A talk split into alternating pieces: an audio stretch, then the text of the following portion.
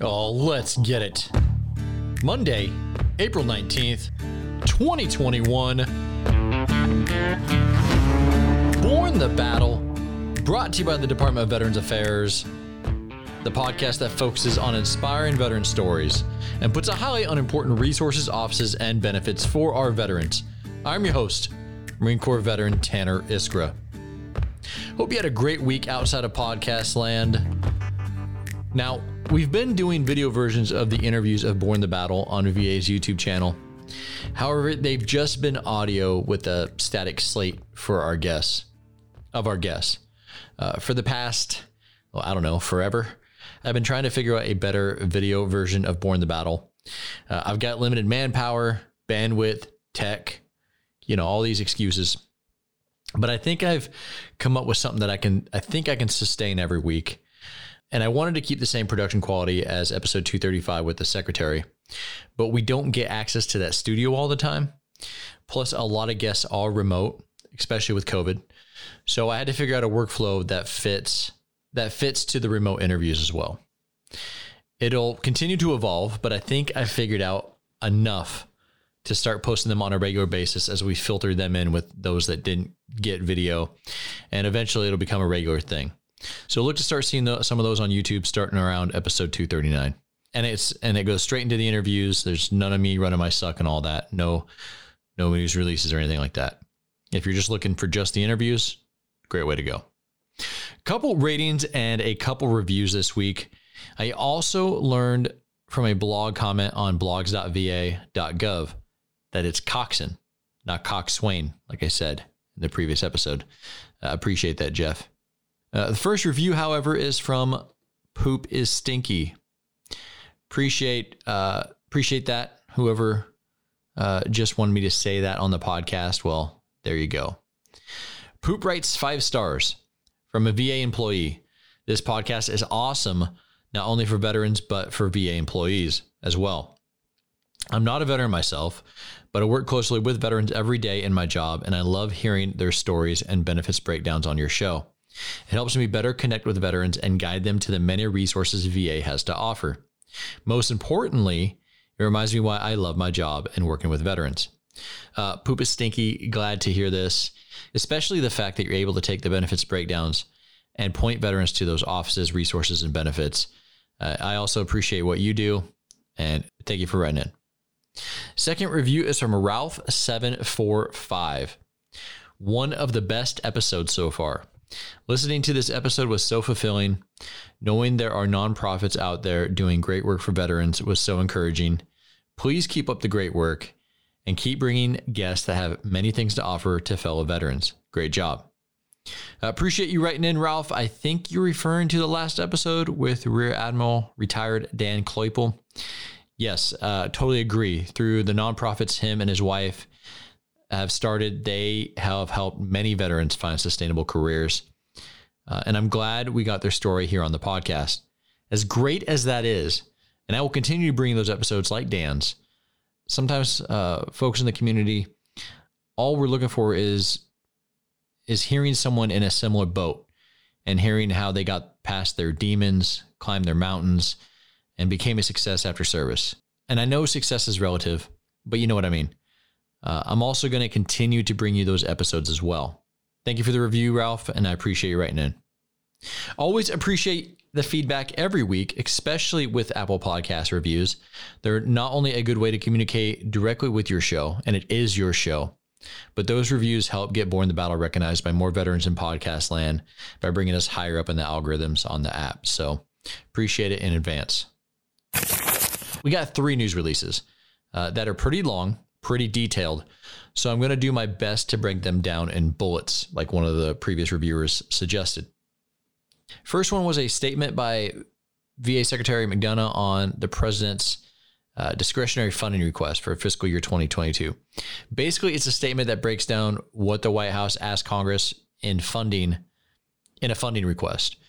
In that request was 113.1 billion in funding for the VA, which broke down to 97.5 billion for VA medical care, 2.1 billion for veterans homeless programs, 542 million for vet- to support veteran suicide, 882 million for medical and prosthetic research and development, 2.7 billion to continue modernizing the VA's electronic health record. And if this request is taken up and passed, 4.8 will also go to IT, cloud modernization, and other IT services. Uh, WhiteHouse.gov has the full request. Not only has VA has other stuff in it, and press releases to go with it.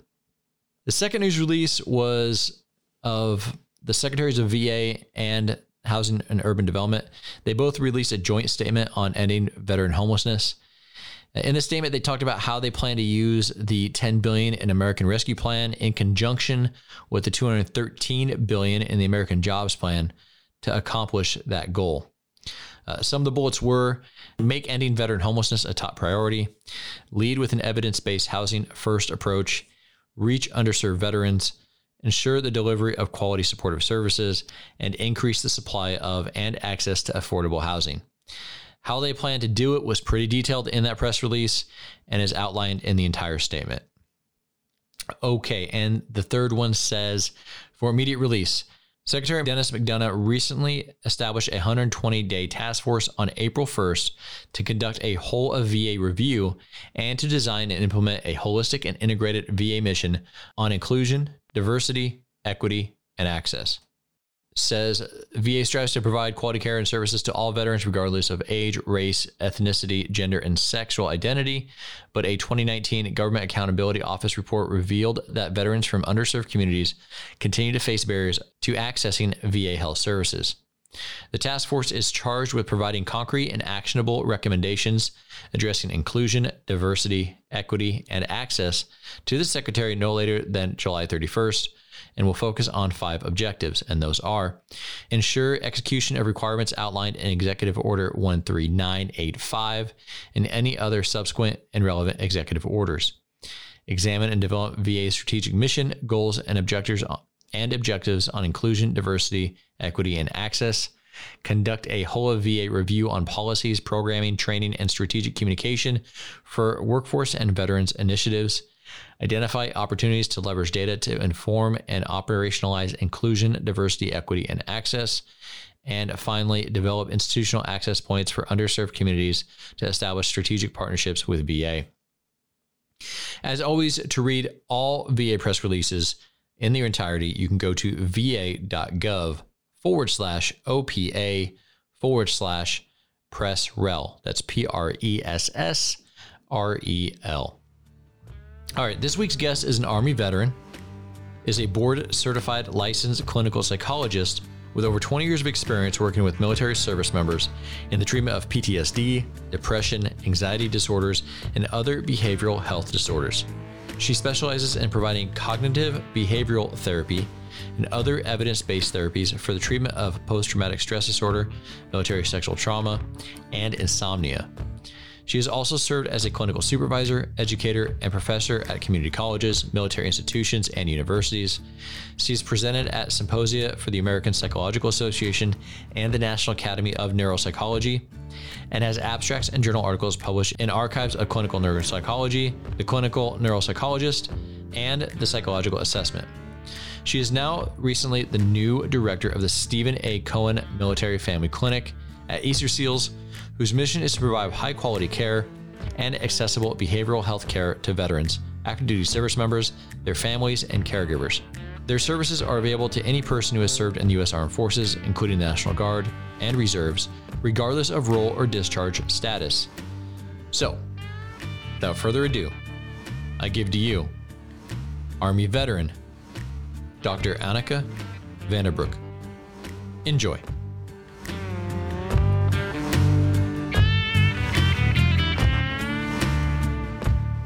First question we always ask here on the Borne the Battle. First of all, thank you for being here. I appreciate you taking the time to do this. Um, first question we always ask is when and where did you know that military service was going to be the next step in your life? So, um, and thank you for having me here. I'm, I'm really excited. So, I um, was very fortunate to get something called the Health Professions Scholarship for my doctoral program. And really, prior to learning about that um, scholarship opportunity, I never, ever, ever thought I was going to be in the military. Um, so this was right out of high school? This was actually in my doctoral program. So I was like 24, okay. 25 when I applied for the scholarship. And um, I just had never thought that like the military would be a thing for me or, you know, I just didn't imagine. I would say I didn't even have a very clear idea of um, what really happened in the military, like other than, you know, people go off somewhere and fight wars, but like really had no sense of the variety of jobs and opportunities and things like that. Yeah. And um, I was very fortunate to uh, be awarded this scholarship. And uh, and ultimately, like they pay for grad school, and you pay them back with uh, service time. So did did the army send you to to Nova Southeastern for your doctorate? So I had already been accepted to Nova, and in um, the first year or so, I heard about the scholarship, which you typically apply for uh, in your second year, or it, it, the scholarship starts in your second year. And Nova had um, historically had a student accepted for the scholarship like every year. So there were people a year or so ahead of me um, who were on the scholarship, and there was another student who was active duty, but on I forget the official term, but like on release to go do civilian training in, order to attend temporary graduate duty. school. Yeah, and so um, you know, so I had the opportunity to talk to a lot of other people who were in service or in the scholarship program and kind of go from there. Okay, so that's where you heard about it from other students. Mm-hmm. Got you.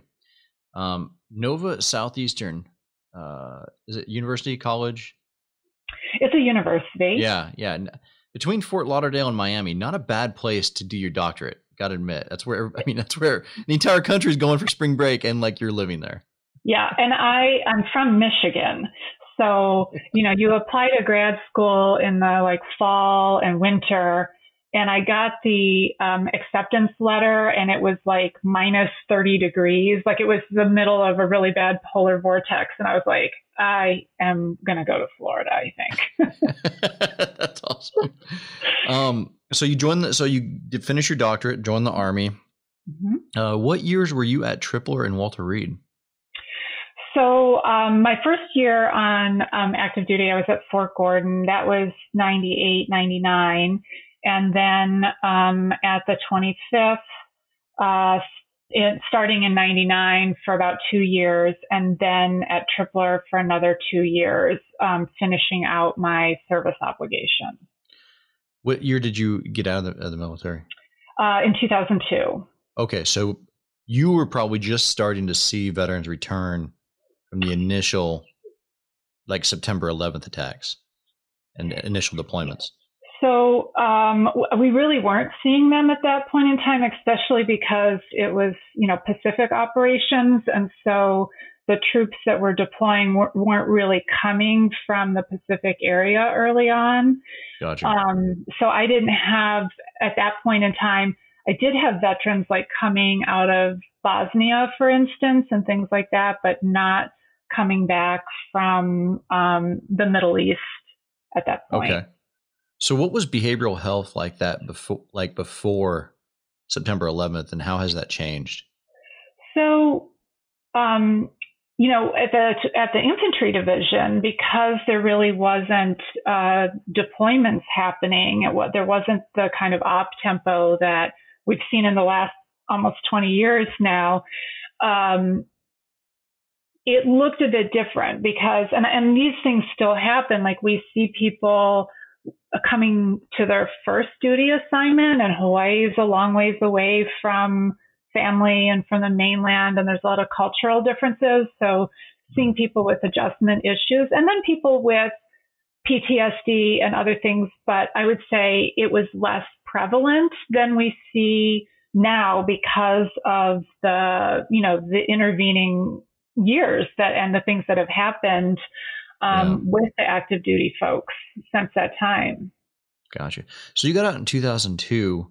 while you were in, who would give me either your best friend or your greatest mentor? Mm-hmm. So I, I would say my year group of like first year people that did internship with me at Fort Gordon were really good friends to me because we were all kind of on the same, like experiencing the same things for the first time together. And um, I had a supervisor there uh, named Gary Southwell. He's a major at the time, and he got promoted along. And he actually um, PCS to Hawaii about the same time I did, so I continued okay. to work with him. And he was a great mentor and really helpful to me in like learning, uh, you know, how to be the division psychologist, which is very different from being a student or a graduate student or a student in training and internship. So you went from Fort Lauderdale to Hawaii. Mm. Not a not a bad place to like start a career. Mm-hmm. Um, not a bad place to start a career. yeah. Um, what was your transition like for for when you got out? Um, did did you automatically end up at Easter Seals, or was there a career in between? Um, how did you how did you make that military tra- transition initially? So I, I was very, very fortunate in that um, I transitioned out to a civilian civilian position, doing exactly what I had been doing at Tripler. So that was working um, in the outpatient behavioral health clinic um, and in primary care as a psychologist. Uh, and so, you know, in terms of um, of career transitions, it was also a little bit different, I, I, would say, because I was a psychologist on active duty. That translates pretty easily to the type of work you you would do as a civilian. Sure. Versus, you know, sometimes like the some of the people that have careers that are more specific to the military, it's like you have to learn to speak a different language, even though the skills that a sergeant may have in the infantry about management and all of these things actually translate really well yeah, but it's often hard to sort of describe it in a way that employers understand or, you know, civilians understand. For, for a lot of the, I will just use professional folks like doctors, psychologists, lawyers. In some ways, the transition is a little bit easier because it's much more parallel to what the civilian counterparts may do and I specifically came back to Tripler, like doing, seeing the same, same clients that I had seen the week before. I just put on different clothes in the morning. oh, so you went back to the DoD as a, a, working the same, same gig. Interesting. Very interesting. Mm-hmm. Um, mm-hmm. How did you get out of that? What was the reason that, how, why would you, why would you leave the, you know, the island, you know, Hawaii and, mm-hmm. and now we're in Maryland? So I was in a dual military family, and my um, husband was also active duty, okay. and um, we, you know, we sort of went back and forth about what to do as my service obligation, you know, was coming to an end. And um, he was a medical doctor, and so we knew that he was going to be PCS several times, yeah. and um, we wanted to have children so there was a lot of things that kind of went into the, you know, decision making about transitioning out. Um, he had a much longer service obligation, so that that was like not. Yeah. It wasn't like he could get out and I could stay in. So yeah. Um, in the interest of being able to be in the same place, they were talking about duty assignments for me that would not have been with him um, as my next PCS, and that wasn't compatible with like the, having children. Yeah. yeah. Mm-hmm. Hats off for, for those that do the dual military and are able to do it for 20 years. It's, uh, it's a difficult it's, gig sometimes. It really is. So, so you got out. You were working for the government. You were working for DoD. Um, was it a more compa- a more compatible fit at that point for your family plan? Um, yes, because then a year later, um, we, he, my, my husband and consequently I had a PCS, uh, because he finished his training and went to his first operational assignment, which was at Fort Hood. Mm. Um, and he deployed from there, uh, uh, shortly after we arrived. Very good. Very good. How long did you work for the DoD? Uh, so I I worked uh, at Tripler for a year, and then I was off and teaching some graduate courses and things like that because we kept moving, which uh-huh. is this challenge for military spouses. Like, you know, you move and it's so hard. I'm surprised the DoD didn't move your job with you. So we weren't uh, exactly. I mean, you know, yeah. it's it's a difficult situation, and so um, and I had a baby like just mm. a little a little ways after we moved, and so just it would would have been complicated. But sure, the um, sure, sure, sure. Um, so I just it was like hit or miss things that I did for a few years, and then when we got to um, Maryland, and I we had decided like this was going to be sort of our last stop. Yeah, uh, I yeah, kind of re- this is it. I'm done PCSing, um, or at least like we're going to homestead for a while. And so sure. um, I reached out. I was very fortunate that you know a lot of the people that I had worked with on active duty were were here. Um, on active duty or students I knew that had also had um, that I'd worked with or who had um, been in the HPSP scholarship program, things like that. I just connected with the network again, and I was very fortunate to get hired at Walter Reed. Uh, mm. So you know, just came home basically to to the same kind of work with the military, uh, doing the the work that I love, really. So at that point, you must have seen a the, the big shift in the types of therapy and the types of veterans returning from the wars. How is that stint at Walter Reed different than your initial stint at Tripler? So definitely a big shift towards um, the um, trauma type work, like PTSD type work, post deployment, and of course, um, at Walter Reed, it was where, um, like most of the people that needed amputations or had had really severe injuries were being sent for long periods of medical treatment. So that was very different than um, the types of folks that you know I was seeing uh, initially in um, at Tripler when I had been there, and it had been it had been about five years that I like wasn't seeing those kinds of patients. So there was a big shift over that course of time because we're talking about 2002 to 2007. So 2007. Yeah were in, you know, there had been surges and there had been, um, you know, uh, really uh, intense periods of combat that these uh, that these soldiers, uh, for the most part, at Walter Reed had gone through, and so a lot more trauma type work, and um, a lot of people that were in the like med board process and and things like that. Sure. So and that that's further you know complicates the the experience of what guys are going through. Probably a sense of uh, for a lot of people, you know, worthlessness at that point, probably mm-hmm. in, in, their lives, uh, being rejected almost. I'm I'm, I'm sure. Uh, definitely, and you know, it's it's a difficult thing if you think, you know, for many of us, like a lot of meaning comes from our work and yeah. from our military service. And so to face not being able to do that, and um, a lot of times the medical board process, I don't think it's intended to be a rejection. It's a, you know, but it, it feels like a rejection. It can feel like yeah. being fired, like yeah. a very slow, drawn out firing, you know, yeah. and over the course of two or three years or something. And I mean, it's, it's, it's devastating. It's really difficult. For, I've seen for, it. I've seen I've seen a lot of service members that that, yeah. that feeling, and, and you want you want to help to because it's like it's that's not what it is. It's uh, you know, and then uh, you know on top of that, maybe dealing with survivor's guilt and uh, you know on, on all these different uh, PTSD you know symptoms that we we, we saw. Um, okay, so you were at Walter Reed for for how many years? So I was at Walter Reed until 2017. Gotcha. And, so 10 years. Mm-hmm. Mm-hmm. So did you specialize in cognitive behavioral therapy the entire time? Gotcha. Are, are there were there different therapies that were being employed as well? So um, yes.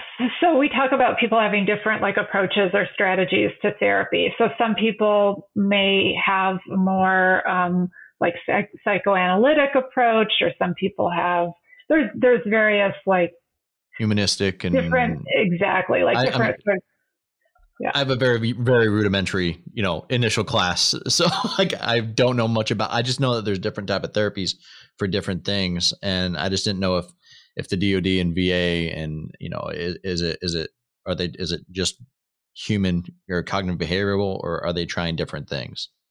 So um, the the VA uh, really focuses on providing evidence based care. So they look at all the research that's out there on um, different treatments, say for PTSD, yeah. and, um, and the medications and the various types of therapy. The research really supports cognitive behavioral therapy um, or treatments that are like prolonged exposure therapy or cognitive processing therapy that they are foundationally cognitive behavioral therapy. Uh, there's very specific treatment protocols in, in those two approaches, but um, so it's always been my thing, like from you know coming up through graduate school.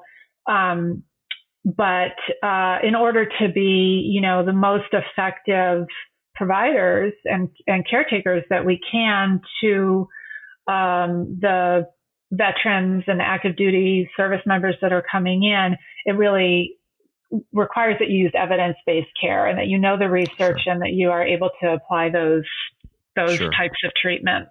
Gotcha. In in the therapy world, in the therapist world, uh, psychologists, is it is it almost like I am X and I uh, and this person is Y and it's it's very um segregated? Is it like based on based on the way that you're able to to to give care? It's it's it's pro- it's probably uh, segregated makes it sound like we might not like each other. Sure, sure. um, but um, it, you know, Segmented. you tend to have yeah, you tend to have like kind of your approach, you know, and people might mix it up a little, like um, you know, three cups CBT, cognitive behavioral therapy, and like a pinch of humanistic or a pinch of something else. But people are tend to kind of have the approach that makes sense to them and they're comfortable with and, and sort of stick with that. Gotcha. Well, you are a cognitive behavioral therapist. Um, can you break down what that is? Sure. So, um, cog- cognitive behavioral therapy. So, I'm a licensed clinical psychologist, um, and I am trained in cognitive behavioral therapy. And, and gotcha. fundamentally, what cognitive behavioral therapy says is our emotions, our feelings like happy, sad, frustrated, angry, whatever, and our behavior. So I decided to lay in bed all day or something come from our thoughts. And uh, so something happens, a situation happens, we get stuck in traffic and we think something about being stuck in traffic. We think, uh, nothing ever goes right for me and we feel hopeless or defeated, or we think my boss is going to yell at me when I get to work and we feel anxious. And so the therapy focuses on, you know, what you're thinking and saying to yourself. I, uh, if you're saying to yourself, my boss is going to fire me, is that accurate or not? Is it helpful? How can we kind of challenge it? And then what could you do that would, what could you do or say that would be more helpful? Um, and so cognitive behavioral therapists tend to like be really interested in that kind of chain of events, right? Something happens, you think something, you feel and do something in response to those thoughts. Gotcha. So deep, deep unpacking of a initial thought that come to your brain. Mm-hmm. Very yes. good. Very good. Very good. Um, how did you get to uh, the Cohen Medical Family Clinic? So uh, I was at I was at Walter Reed for a long time, and it was great, and my coworkers were fantastic. Um, and um, I just occasionally would like sort of check out what else was going on. And the Cohen Clinic was getting ready to open, and um, I just I love the mission.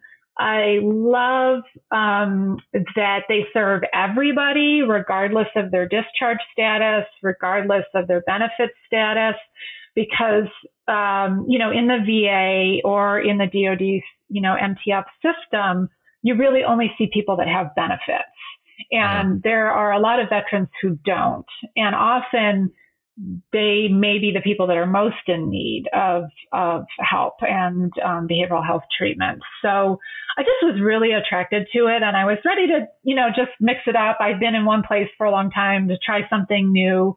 Um, and uh, so, you know, so that's how it happened.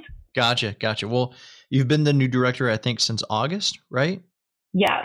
Uh, August of 2020. Congratulations on that. Um, Thank you. Are now, are these clinics similar to to VA vet centers? I see a lot of a lot of parallels with the VA vet centers, family therapy, um, and we did a benefits breakdown with the director for VA vet centers back in our archives as well. So if you're listening to that, please check that out. Um, but I mean, are are these similar to what those are?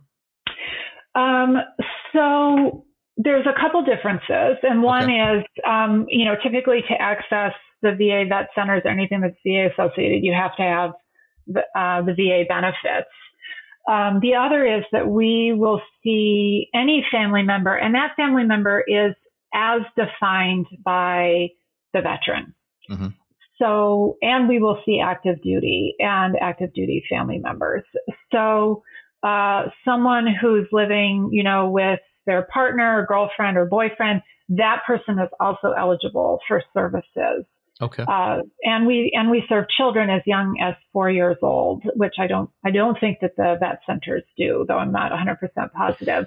I know I know vet centers from what I got from that benefits breakdown that I that I referenced. Um, the, their director talked to me about if if they're eligible for services, it's more of a prolonged care. But if they're not eligible service, for services, they'll still bring them in and then point them to someone like this clinic that the Steven A. Cohen Military Family Clinic where they where they could get service. So there's still an initial service there, and and they will get to people in the right direction. Um, do you guys have a close relationship with the vet centers?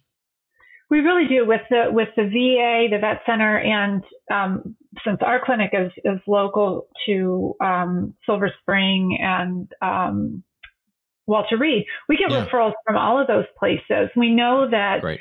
Um, the the need exceeds the capacity of the system. And so we really work uh, in cooperation with uh, all of those other entities. So we are not part of the VA. So our records, for instance, don't, you know, connect in any way with the VA. So the gotcha. VA doesn't see our notes. They don't know anything that's happening if somebody gotcha. seeks care with us. Gotcha. Let's, I know it's important for some. Um, mm-hmm.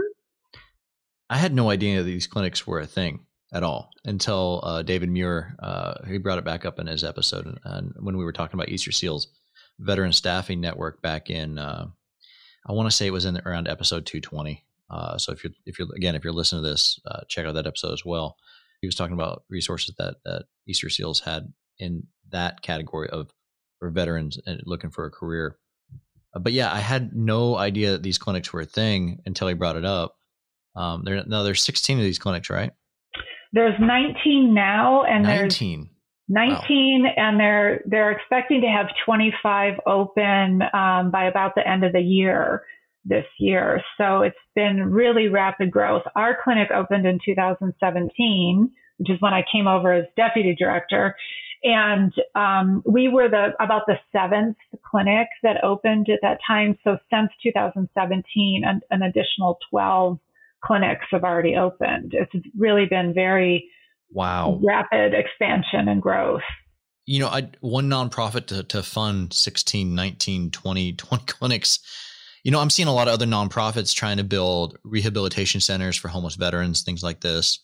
Uh, and many of them have a plan to have in-house mental health facilities. Because I think it's I think it's safe to say, and even the Secretary of Veterans Affairs when I interviewed him, um, mental health there's there's a shortage not just in the military community not in the veteran not just in the veteran community but just overall as mental health is becoming more and more accepted it's becoming a a, more, a scarcer and scarcer resource i think just in general um, but it seems like it, I mean, a lot of money is needed to run one of these. My clinic is a collaboration between the Cohen Veterans Network and Easter Seals. In the other clinics, it's a collaboration between um, Cohen Veterans Network and another local community partner that um, serves either mental health or um, veterans that then agreed to this partnership in order to open these clinics. So Easter Seals uh, has this clinic.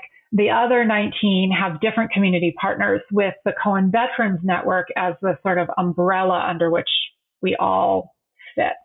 Interesting. So Cohen's Veteran Net- Network is different than Easter Seals. Correct. So it's a collaboration between the two. And um, Steve Cohen is uh, sort of originated this with very generous grant uh, to stand up these clinics because his son served in the Marines and came back yeah. uh, with, you know, trauma and things uh, from his experiences. And, you know, in talking with his father about like the difficulty that he was seeing his fellow Marines have in getting care and that there really needs to be additional options and resources out there yeah. that led to, uh, you know, establishing the Cohen Veterans Network and, and this network of clinics. Yeah. I mean, I mean, just due to the sca- like scarcity of mental health uh, facilities and, and eh, like I said, I, I, you think it's, would you agree that, that it's not just a, a military and, and veteran population problem of not having enough mental health, but just an overall population? Oh, I would absolutely agree. And I say within the profession, we kind of, that's been a known thing for a few decades even. Um, and it's difficult because um, graduate school is very expensive. It's difficult to afford there are not enough opportunities for people to get graduate education. Like there's not enough programs. And so there's like a pipeline issue of getting people into the profession. It's definitely not just the military. But then whenever you're dealing with like a special population like the military, you're looking for like a really special subset of people that provide behavioral health services, for sure. instance. Sure. Um, so there's a there's a pipeline issue. Is there a once you're through the pipeline, is there a capacity issue to get hired? Uh, because of that pipeline, it's not terribly difficult to get hired. Like I think it's, it's it's a seller's market a little bit for um, you know uh, people who are interested in working in the field. Very interesting. Very interesting. Um, I always like to learn about different industries and, and, and how mm-hmm. it's going and stuff like that. Very interesting. Um, how has treatment been in the age of COVID uh, with with mental health treatment going to telehealth, and and how has your clinic been able to adapt to that? So prior to a year ago, we already had telehealth services, and about 30, 40 percent of our clients were already using telehealth which was so fortunate in hindsight because we knew how to do it. We yeah. didn't have everybody, not all of our clients knew how to do it, but 30 to 40% did. So in about a week, we were able to just do a total 180 and have 100% of the people transition to telehealth. Um, and what really changed for our clinicians was working from home because we had always been based in the clinic. Um, but we've definitely seen um, an increase in requests for services. We've seen um, prior clients that had, you know, been discharged in the last three years returning for additional services. Sure. We're seeing um, more intense symptoms and um, a higher rate of people reporting like suicidal ideation and things when, when about a 30% increase in the frequency that people are reporting. 30%. Um, mm-hmm. Yeah. Yeah. It's been a tough year for everybody. Yeah. No, absolutely. Mm-hmm. Absolutely. Mm-hmm. Um, how, I mean, so you, your tempo is probably just spiked. We're, we're busy. I mean, we, we definitely um, keep the schedule full and um, and we're also aware that people are staying a little longer in treatment, you know, by a session or two. I think because of the the increased sort of intensity of symptoms um, that people are experiencing right now. It will be interesting to look back on this when it's really truly behind us to see how it's changed things and what's happened with, um, you know, with this experience. Sure, sure. Um, What's been the biggest difference uh, between treating veterans now versus your active duty during the active duty like military? What are some different? Are there any different um, and I'm sure COVID has probably skewed this a little bit, but is there any different type of things that are popping up that you would see in a veteran that normally you wouldn't see that you would see that would be different in active duty? So one of the big differences um, for veterans versus active duty is that um, you're more likely to have like employment issues, transition issues, homelessness, yeah. financial issues, food insecurity, um, that you know you're fairly protected from when you're on active duty because sure. you have housing and you have access to medical care and things like that. So we know that part, part of the thing that's so nice about Easter Seals is we really have these wraparound services that include things like you talked to Dave from Veteran Staffing Network. We have employment, we have case management, we have um, the Veterans uh, Reinter- Homeless Vets Reintegration Program. We have a lot of wraparound services because these behavioral health problems don't exist like in some kind of isolation. They exist in the context of these other challenges like life stressors and things happening. And those effects have been magnified by COVID and they've been ma- magnified even more so for veterans. So yeah. like the impact of uh, unemployment for COVID is magnified for the veteran population. It's worse higher rates than compared to the general population. So, um, you know, that contributes to what we see and the needs that we see that with people coming in for, for the support that they need. Uh, within cognitive behavioral therapy, uh, what's been the what's been a, a, a prevalent or more a, very successful type of treatment that you've seen with veterans? Mm-hmm. So, um, both cognitive processing therapy and prolonged exposure therapy are like the gold standard treatments for PTSD. That is, the they have very strong um, scientific evidence around their efficacy. Okay. Um, I love both of them. I'm certified in both of them because uh, it's very rewarding to work with somebody who's really been struggling over the experiences that they've had in the past and help them uh, you know, process that, make sense of it, and reduce their symptoms of PTSD and see the quality of life improvements. Can you give me an example of each? Yeah, I can give you like a real, I'll give you a real short thumbnail and you may have tons more questions. But the VA has a fantastic web- website um, with PTSD resources and lots and lots of information about these treatments. Um, cognitive processing therapy is a 12 session uh, manualized treatment. That means like kind of it's almost like a syllabus. You know, you go through session one, you cover certain things. Session two, you cover certain things. And okay. it's looking at that thought piece of that situation, thought, emotion, behavior chain that I talked about. It's sure. very, very focused on the thought piece. Okay.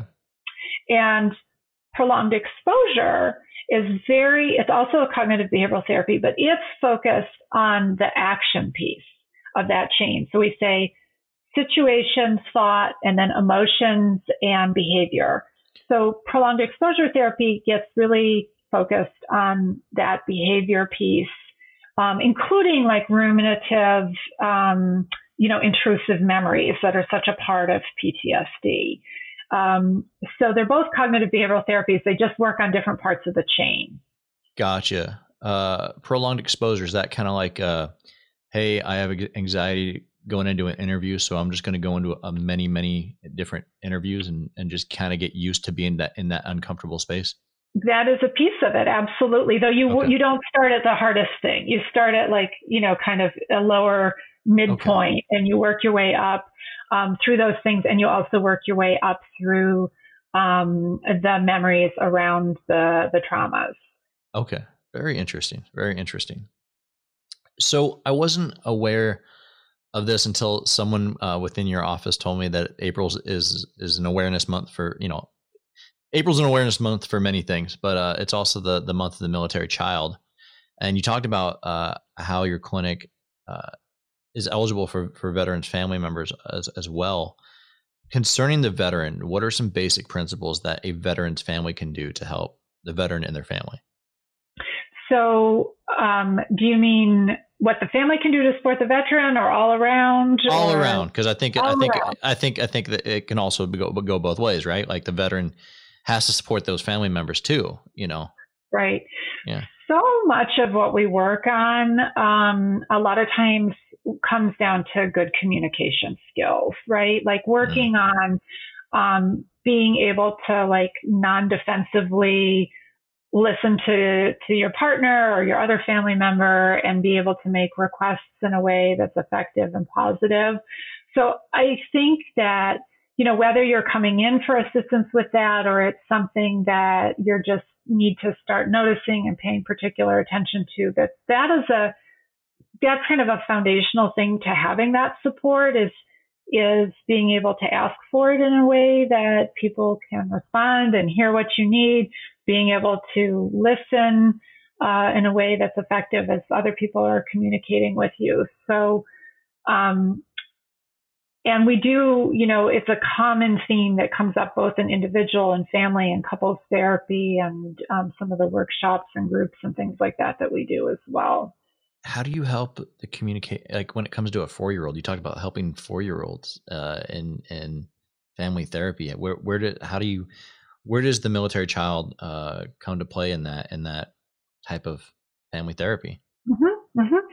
so i mean sometimes it's parenting skills for the parent sometimes it's mm-hmm. helping. You can do cognitive behavioral therapy with a four year old right? Like learning to label um, emotions like rather than, you know, kids tantrum and they all do sometimes, like even we do sometimes as adults, right? Yeah. But sometimes that's about not being able to like effectively describe what's happening for you, like what's what's upsetting you or what you need in that moment. And that's something that you can work on even with four year olds, you know? So a lot of this comes down to, and you, and parents can learn to help kids do that too. Cause like sometimes, you know, with the tantrum, you, you might just walk away, right? Yeah. and that sometimes is effective, but sometimes you you need to like model how to talk to a kid about uh, or to talk about feelings and help kids learn to do that thing. So again, this comes down to parenting skills, teaching the child particular communication skills.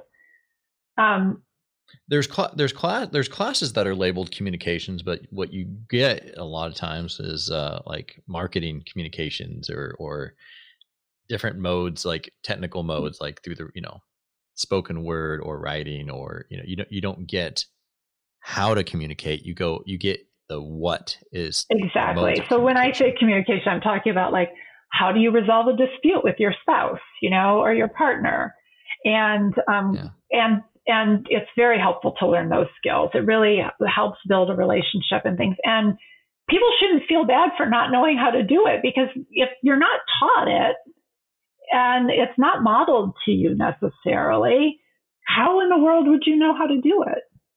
You just, you know, trial and error and, and experience and, and based on what you saw, I guess, as a child, you know, really. Right. right. Which isn't always a great model for a lot no, of people. No, no, No, not always. Yeah. Yeah. yeah. Interesting. So, mm-hmm. Interesting. That is very interesting. That you know, it's like uh, we talk about all the all the things that you that you should be taught in high school you know uh, whether when it comes to you know personal financial stability or i never i, I haven't thought about like interpersonal communication skills uh, right. type of t- class. Very interesting. how to have a good relationship. It's never taught. Yeah. Interesting. Mm-hmm. doctor what's what's one thing that you learned during your time in the military that you apply to what you do today oh, God, it was so formative for me. You know, there were so many things uh, that it's sometimes hard to to describe. So I started out by saying I didn't really know about the military. You know, I even when I got the scholarship, I didn't I didn't have an idea of like what was really in, involved. Um, I um, so I'm going to say it sounds a little cheesy, but I feel like patriotism is what I what I learned. I'm like, oh,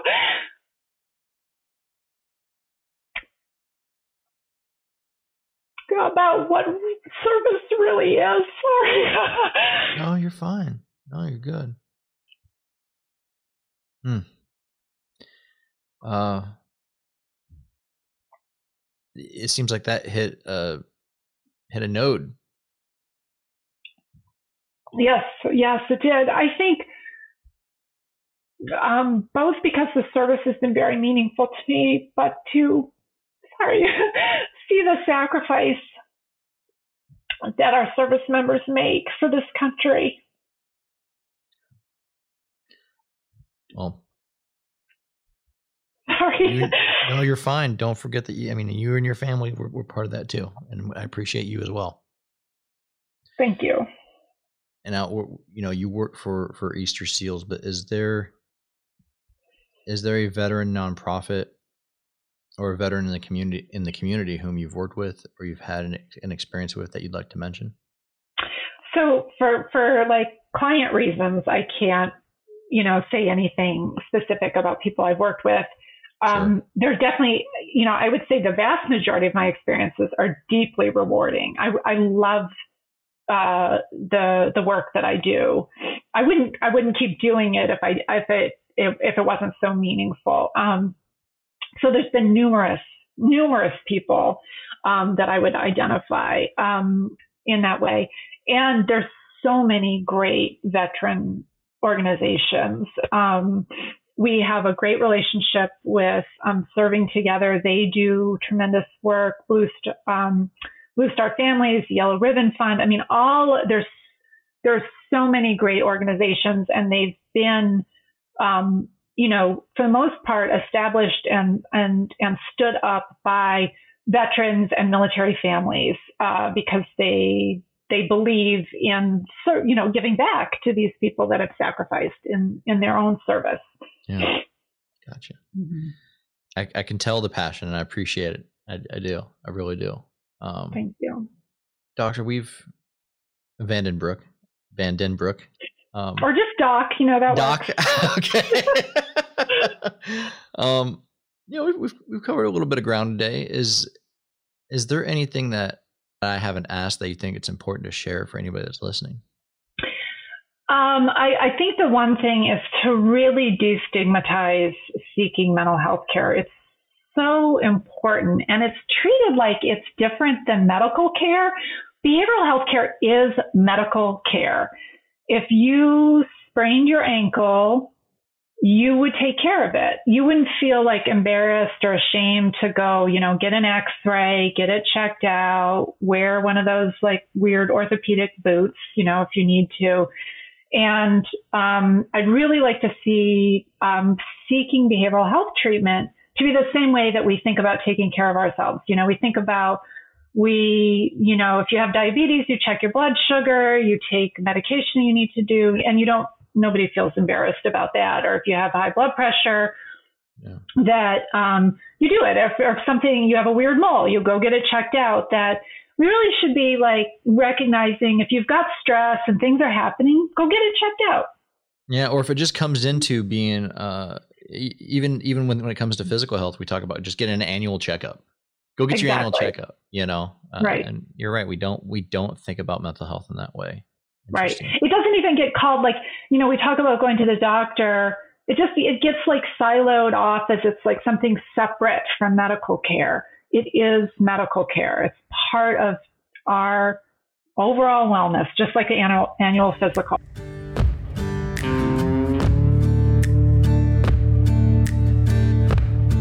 Getting out of the military, I was missing this camaraderie. It's frustrating when you try and talk to people that don't understand. I still had the anger, I still had the uh, addictions, but we didn't talk about that. Came to a point where it's like, okay, I really need to talk to somebody about this.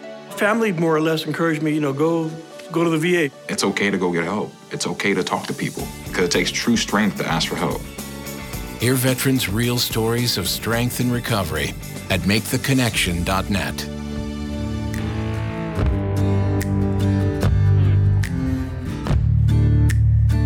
to thank Doc for taking the time to come on Borne the Battle. You can also find more information about Dr. Vandenbroek at www.easterseals.com forward slash DCMDVA forward slash our hyphen programs forward slash ANNEKE hyphen V-A-N-D-E-N-B-R-O-E-K dot H-T-M-L. This week's Born in the Battle Veteran of the Week came from one of you via an email that was sent in to podcast at va.gov. Pat McIlmoyle writes, I would like to nominate my father, Gerald McIlmoyle, as Veteran of the Week. He died in March of this year, in 2021, at the age of 91, and was the last surviving Air Force U 2 pilot of the 11 who flew missions over Cuba during the Cuban Missile Crisis. Pat, I couldn't get into the bio as it must have been a DoD only site or something, uh, but I did find one. Uh, this bio of Gerald was provided by the Herald Tribune and reads as follows Gerald McIlmoyle left McCook, Nebraska to enter the Air Force in 1951 and became a pilot. By July of 1957, he graduated with honors as a U 2 pilot from the squadron's officer school. His work flying reconnaissance flights over hostile lands led to his assignment to fly sorties over Cuba during the 1962 Cuban Missile Crisis, and he was awarded the Distinguished Flying Cross. In an interview with Sarasota magazine, McIlmoyle recently stated, I'll never forget President Kennedy telling me eyeball to eyeball. I'll never be able to thank you enough for bringing back those pictures and allowing me to peacefully settle the crisis. During the Cold War, he flew reconnaissance missions over the USSR, China, and North and South Vietnam. His career gave him three tours at SAC headquarters and two tours at the Pentagon. During the Cold War, he was frequently the officer in charge for the Looking Glass that provided nuclear readiness in a command and control center in the sky. His leadership promoted him to the base and then wing commander positions of the missile bases uh, F.E. Warren and Malmstrom, respectively. He rounded, out, he rounded out his career with a final tour at the Pentagon as the Deputy Director of Operations at the Joint Chiefs of Staff, where he earned the rank of Brigadier General.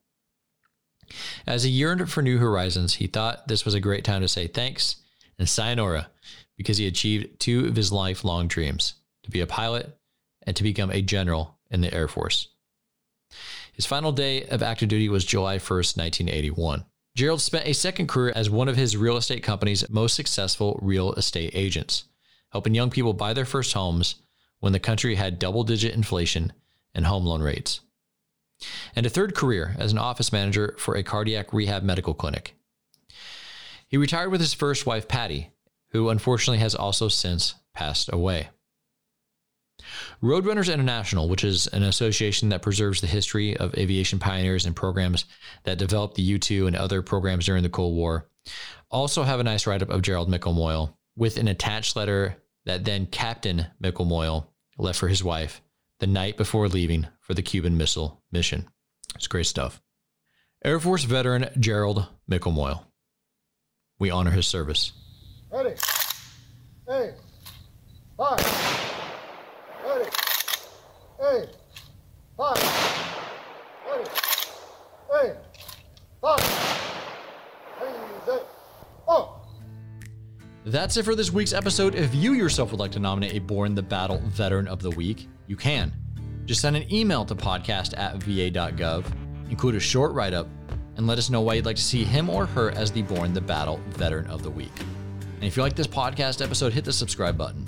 We're on iTunes, Spotify, Google Podcast, iHeartRadio, Apple Podcast, pretty much any podcatching app, not a phone, computer, tablet, or man. For more stories on veterans and veteran benefits, check out our website, blogs.va.gov, and follow the VA on social media Facebook, Instagram, Twitter, YouTube, RallyPoint, Pinterest, LinkedIn, DEPT Vet Affairs, U.S. Department of Veterans Affairs. No matter the social media, you can always find us with that blue check mark. And as always, I'm reminded by people smarter than me to remind you that the Department of Veterans Affairs does not endorse or officially sanction any entities that may be discussed in this podcast or any media products or services they may provide. I say that because the song you're hearing now is called Machine Gunner, which is courtesy of the nonprofit Operation Song and was written by Marine veteran Mark McIlhenny, Nashville songwriter Jason Seaver, and Michael Duncan. Thank you again for listening, and we'll see you right here next week. Take care. We gotta get them one way or the other. Machine gunner. Firefight, bullets fly, day and night. Simplify another campaign. My desk is a rock where the drug lords cut up millions. My pen is a 7.62 round that'll cut them down in an instant. bigger to the tune of falling. Full benefits and a purple heart and a Russian made bullet in my back. Raining down punching that clock. Get boys, I'm laying down cover. Machine gunner. Bullets fly, day and night rain. Simplify, do or die, another campaign. We go, lock and load, 0331. Lug a thousand rounds, and I ain't bringing back one.